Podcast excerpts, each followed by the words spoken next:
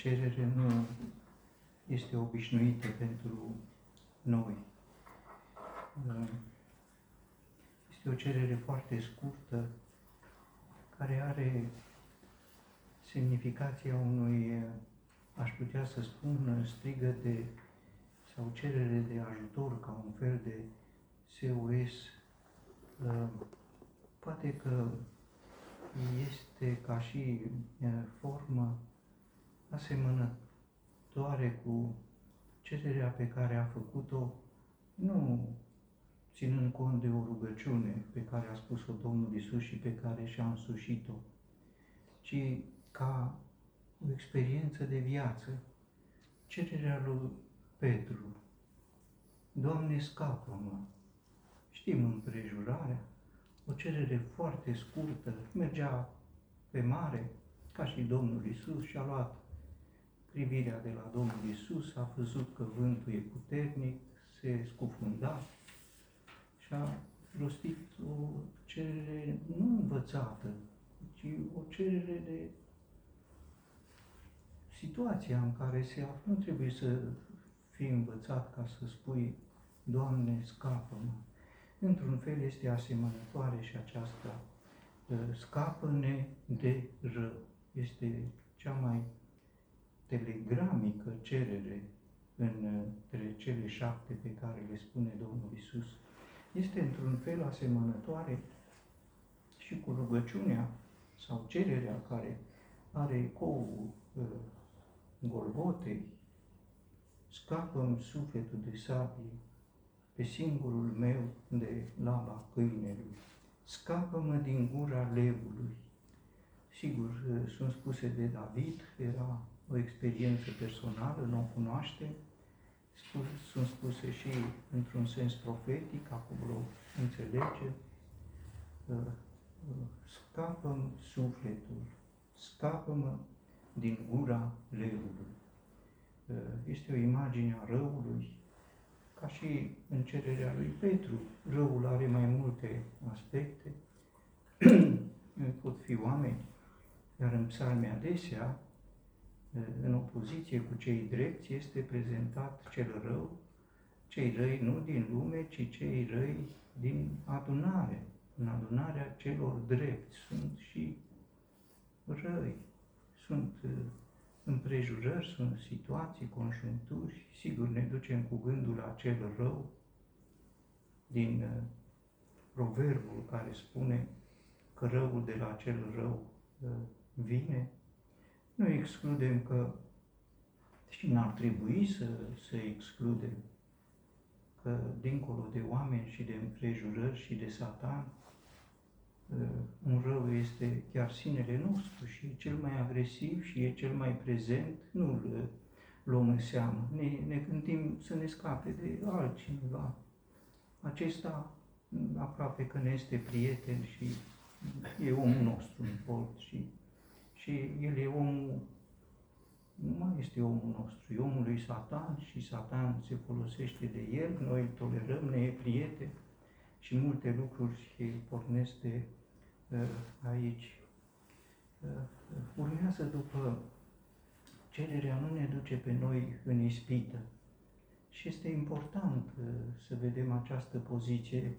După ispită, dacă este o victorie, suntem vulnerabili, mai vulnerabili decât înainte.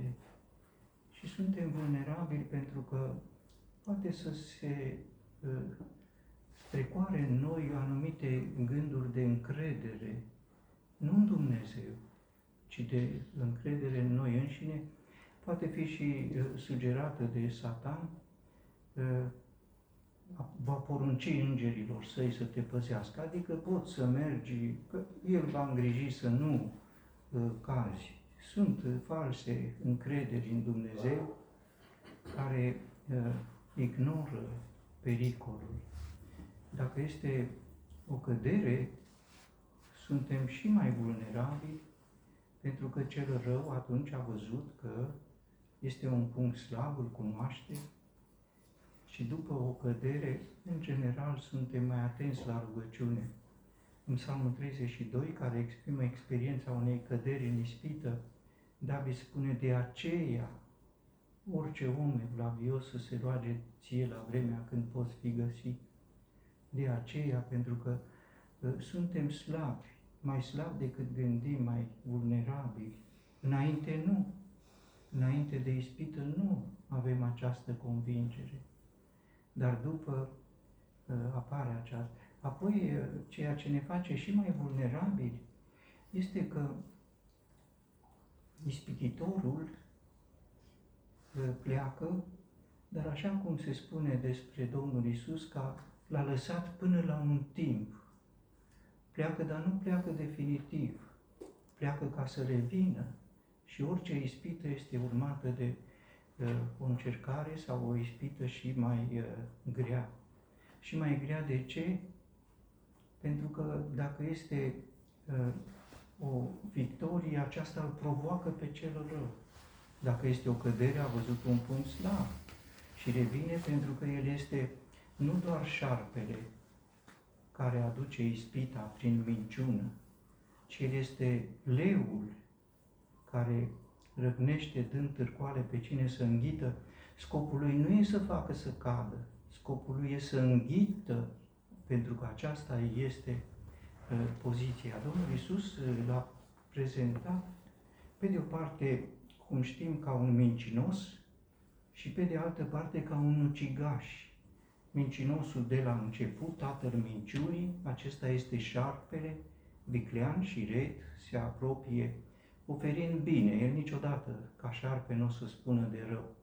El prezintă rău ca fiind bine, ca o momeală. O momeală într-o cursă, într-un laț.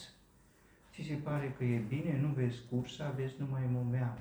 Acesta este șarpele, tatăl minciunii, mincinos de la început, dar tot el este și ucigașul de la început, este celălalt aspect al lui, când se dau pe față lucrurile și el face ceea ce face un leu căutând pe cine să înghită. Așa este și expresia din Psalmul 22, dacă am reținut-o, scapă-mă din gura leului. În această poziție de pericol, trecând peste orice limită, este această rugăciune și este similară cu ceea ce propune Domnul Iisus,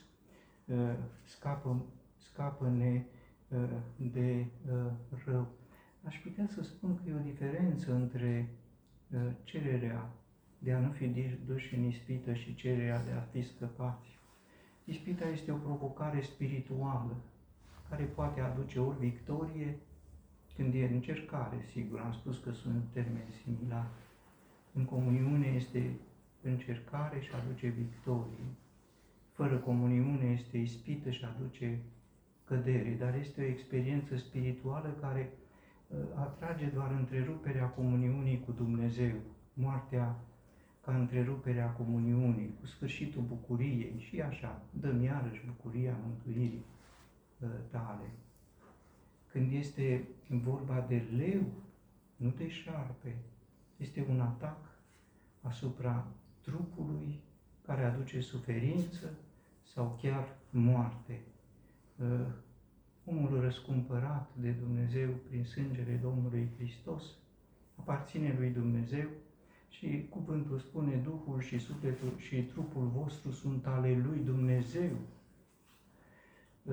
Pentru suveranitatea Lui și pentru voia Lui bună, plăcută, desăvârșită, pentru că Duhul aparține lui Dumnezeu și trupul, Dumnezeu socotește uneori expunerea Duhului în ispită sau în încercare, iar alteori expunerea trupului pentru rațiunile Lui.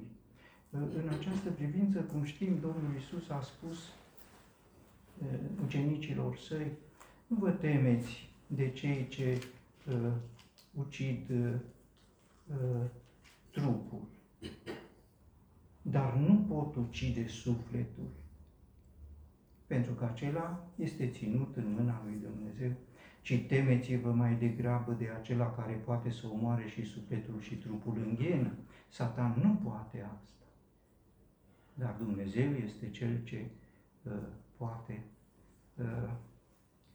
Când la acel sfat din locurile cerești, alături de Fiul lui Dumnezeu, s-a prezentat și Satan, iar Dumnezeu a scos în evidență, glorificându-se cu starea unui om care îi făcea plăcere, Iov, un om drept, care se teme de Dumnezeu, integru, așa cum îl prezintă cuvântul lui Dumnezeu. Imediat a stârnit ura și invidia lui Satan. Dumnezeu a provocat asta. Știa ce o să urmeze. El, nu Satan a fost. Dumnezeu l-a provocat. De ce? Vrea să se glorifice. Cum s-au glorificat în moartea lui Lazar. S-a glorificat. Nu putem înțelege de ce așa. De ce așa? Nu toate întrebările care le punem, nu cu gânduri bune primesc răspuns, alminteri toate sunt limpezi cum e lumina, nu lumina soarelui, ci lumina cerului, care nu are nevoie nici de soare, nici de lună, acolo e totul. Așa sunt lucrurile. Și sigur, în replica lui a spus ce în zadar este.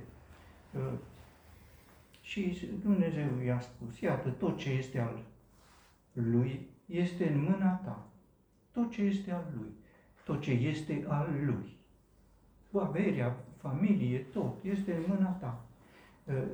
Numai nu-ți întinde mâna asupra lui însuși, sufletul lui. Până aici. El a luat toate averile, el a luat toată familia, n-a mai rămas cu nimic, tot ce este al lui.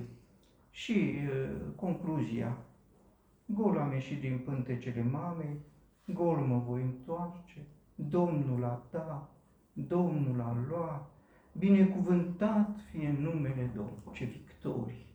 Dar asta a fost o provocare și pentru asta s-a întors înapoi.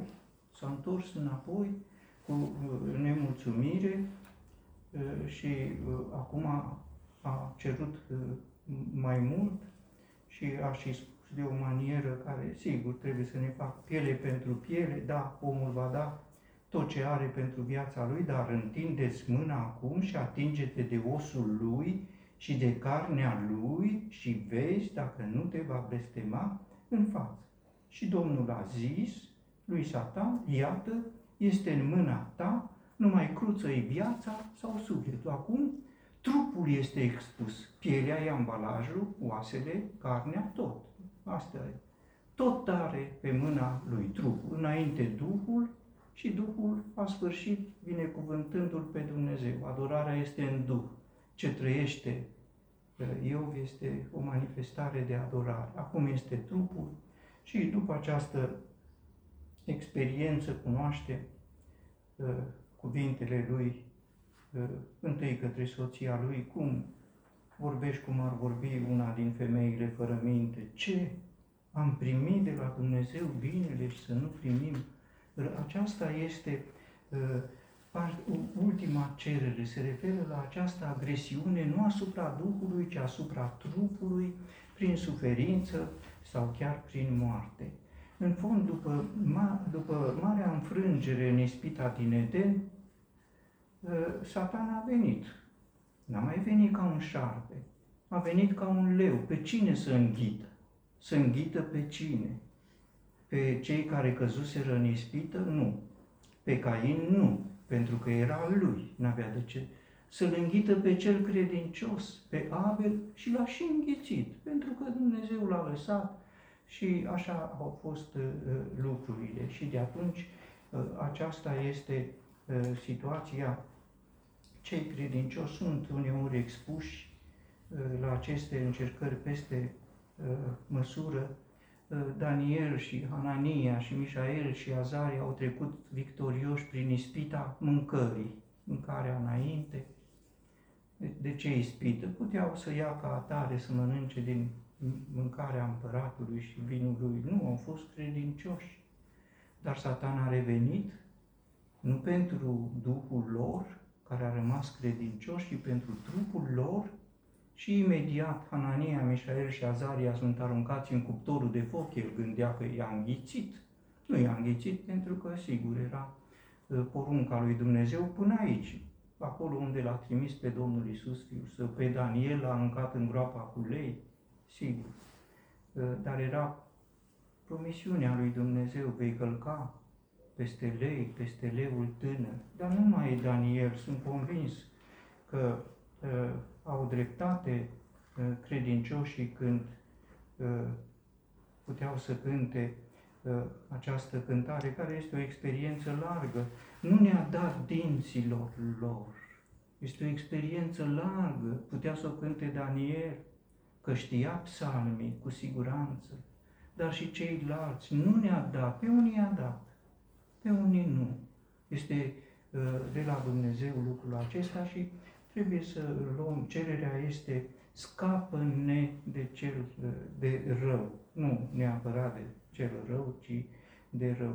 Mardofeu și-a păstrat demnitatea și nu s-a plecat înaintea lui Haman, cum era porunca împăratului. A rămas integru și l-a provocat pe Haman, pentru că era rău, răul acesta. Ce rău? Noi am zice împrejurări. Rău, așa și se și spune. Răul acesta, iată un rău. A provocat răul care și-a propus să-l înghită pe Mardoheu, dar nu numai pe el, să înghită și pe toți iudeii, sigur. Nu i-a permis Dumnezeu, așa sunt lucrurile, el cântărește toate. În Vechiul Testament sunt asemenea împrejurări, sunt mai multe.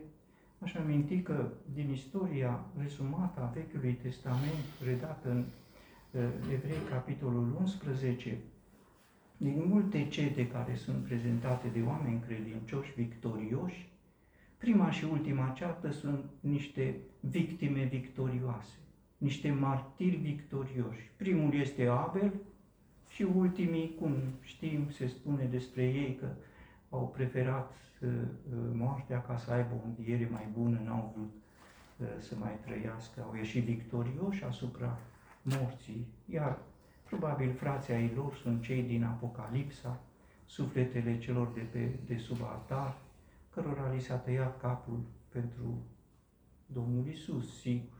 Dar se spune despre ei, vor trebui să aștepte să se împlinească numărul lor. Nu s-a împlinit numărul, vor mai fi încă, au fost multe victime victorioase. S-a glorificat Dumnezeu în ei. Ei au învins prin sângele Mielului și prin cuvântul mărturiei lor. În Noul Testament încep foarte devreme aceleași lucruri. Ștefan, unul dintre cei 7 diaconi, un om credincios, după ce adunarea a trecut cu bine de ispita confruntării între greco-creștini și iudeo-creștini cu privire la mese, îi se părea că și erau murmure, nemulțumiri, o ispită, a trecut cu bine. A revenit, dar n-a revenit ca ispititor, n-a revenit ca șarpe, a revenit ca un leu. Pe cine să înghită? Pe cel mai dintre ei, pe Ștefan, și l-a înghițit, sigur că da, dar el s-a dus bine la Domnul Iisus, o mare victorie, și așa au fost lucrurile. Mai departe se spune în capitolul 11 din Faptele Apostolilor că a fost o mare foame de timp de 3 ani în tot pământul. Și frații, ucenicii din Antiohia, care deja căpătaseră numele de creștini, au trimis ajutoare în Iudeia, la Ierusalim, pentru frații care sufereau mai mult. Frumos, o masă întinsă într-o condiție dificilă. Dar imediat după această încercare în care au ieșit victorioși, Satan revine. Cum revine? Ca un leu, ca să înghită, și a înghițit ce a putut, pe Iacov. Și Iacov este primul apostol martir, cum Ștefan a fost primul martir. Ștefan e frate, într-un fel, geamă spiritual cu Abel, dar după aceea se deschide un șir larg al celor care au căzut victime, nu prin agresivitatea numai a lui Satan, ci prin voia lui Dumnezeu. Nu mai putea vedea asemenea lucruri. Revin la faptul că dintre cele 7 cereri, așa cum putem ușor reține, Domnul Iisus revine asupra uneia. Dacă nu iertați, nici Tatăl vostru nu vă va ierta. Și dacă iertați, Tatăl vostru vă iartă. pentru a spune că pilda la care a făcut referire și Dani, cu privire la cei doi datornici, aduce multă lumină în această. Un datornic îi datora stăpânului său 10.000 de talanți. Eu n-am fost atent când am citit prima dată pilda aceasta. 10.000 de talanți de argint. Și l-a iertat că n-avea cu ce să plătească. I s-a făcut milă de el. Milă voiesc și l-a iertat. Iertarea, sigur, e în contul sângelui vărsat de Domnul Iisus. Fără vărsare de sânge nu este iertare de păcat. Acesta l-a găsit pe un rob al lui, care era dator 100 de dinari. Aici spun că n-am fost atent, am zis de 100 de 1% dintr-o sută, că unul are datorie 10.000 și altul 100. Nu e așa. 10.000 de talanți de argint și 100 de dinari. M-am căsnit să fac socoteala, e simplu, nu? Un dinar e plata pe zi, 200 de lei, un gram de argint, 14-15, cât o fi, mulțești, iese, nu? E o cifră enorm de mare diferența, cât e unul dator și cât e celălalt dator și cât de nemilos este unul pentru un gunoi și de câtă milă a beneficiat din partea celui care. Aici, sigur, e o parabolă, dar parabole cu bârna, cu paiul, așa e, cel care are o bârnă în ochi nu-l iartă pe cel care are un pai în ochi și e fără milă față de el. Și acum finalul acestei împrejurări este absolut remarcabil. Domnul său, mânindu-se, l-a predat chinuitorilor până va plăti tot ce... Ce sunt chinuitori? Ce sunt chinuitori? Deci ăia care fac rău, nu e așa. Noi nu suntem. Noi facem rău, dar noi nu suntem. Chinuitorii sunt doi, șarpele și leu. Ăștia sunt chinuitorii. Și cererea a șasea nu ne duce pe noi în ispită, nu ne trimite cu chinuitorul, nu ne băgă la închisoare. Păi nu te duci la închisoare pe mâna chinuitorului dacă ierți, dar dacă nu ierți, degeaba te rogi. Deci să nu te rogi, nu ne duce pe noi în ispită dacă n-ai iertat. De-aia revine Domnul Iisus. Celălalt chinuitor este un leu care caută pe cine să înghită. Sigur, a înghițit niște victime care au ieșit cu bine, victorioase. Abel, frumos, Ștefan, frumos, Iacov, frumos. Trebuie însă să știm că mai sunt și alte situații. Iată, de pildă, în 1 Corinteni se spune despre cei care au adormit, adică au murit. De ce au murit? Pentru că au luat cu neatenție din trupul și sângele Domnului, s-au expus acestor chinuitori, dar înainte de aceasta a fost suferință. Nu e o moarte care te ia, cum a fost cu Ștefan sau cum a fost cu Iacov, ci o moarte care întâi te chinuie. De ce sunt multe chinuri de multe ori? Iată o explicație de ce sunt aceste chinuri.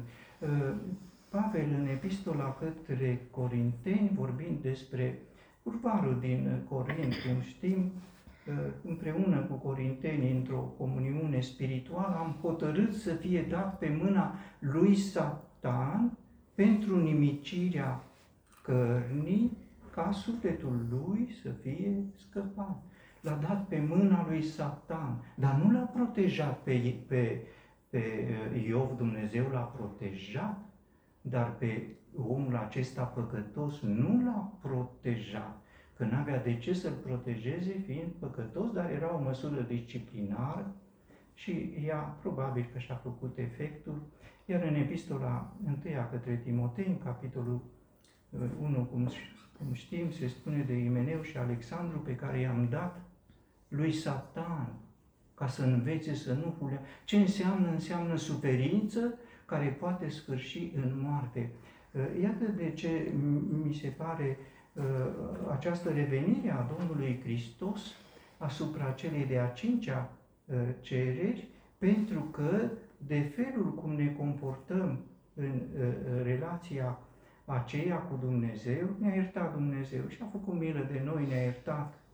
Comuniunea cu Dumnezeu înseamnă să fii ca El. Dacă El și-a făcut milă, să ai milă. Dacă El a hotărât să nu judece, să nu lovească, să nu lovim noi, câteodată suntem porniți să corectăm. Putem noi corecta mai bine decât El. El știe, El poate, El vrea să rămânem în comuniune cu El. Aceasta ne va scuti și de ispite, nu de încercări, ne va scuti și de multă, așa este cuvântul lui Dumnezeu și ne va face atenți că multe din aceste cereri spuse de Domnul Iisus chiar merită, nu să le spunem ca pe o poezie, dar merită să ne stea înainte.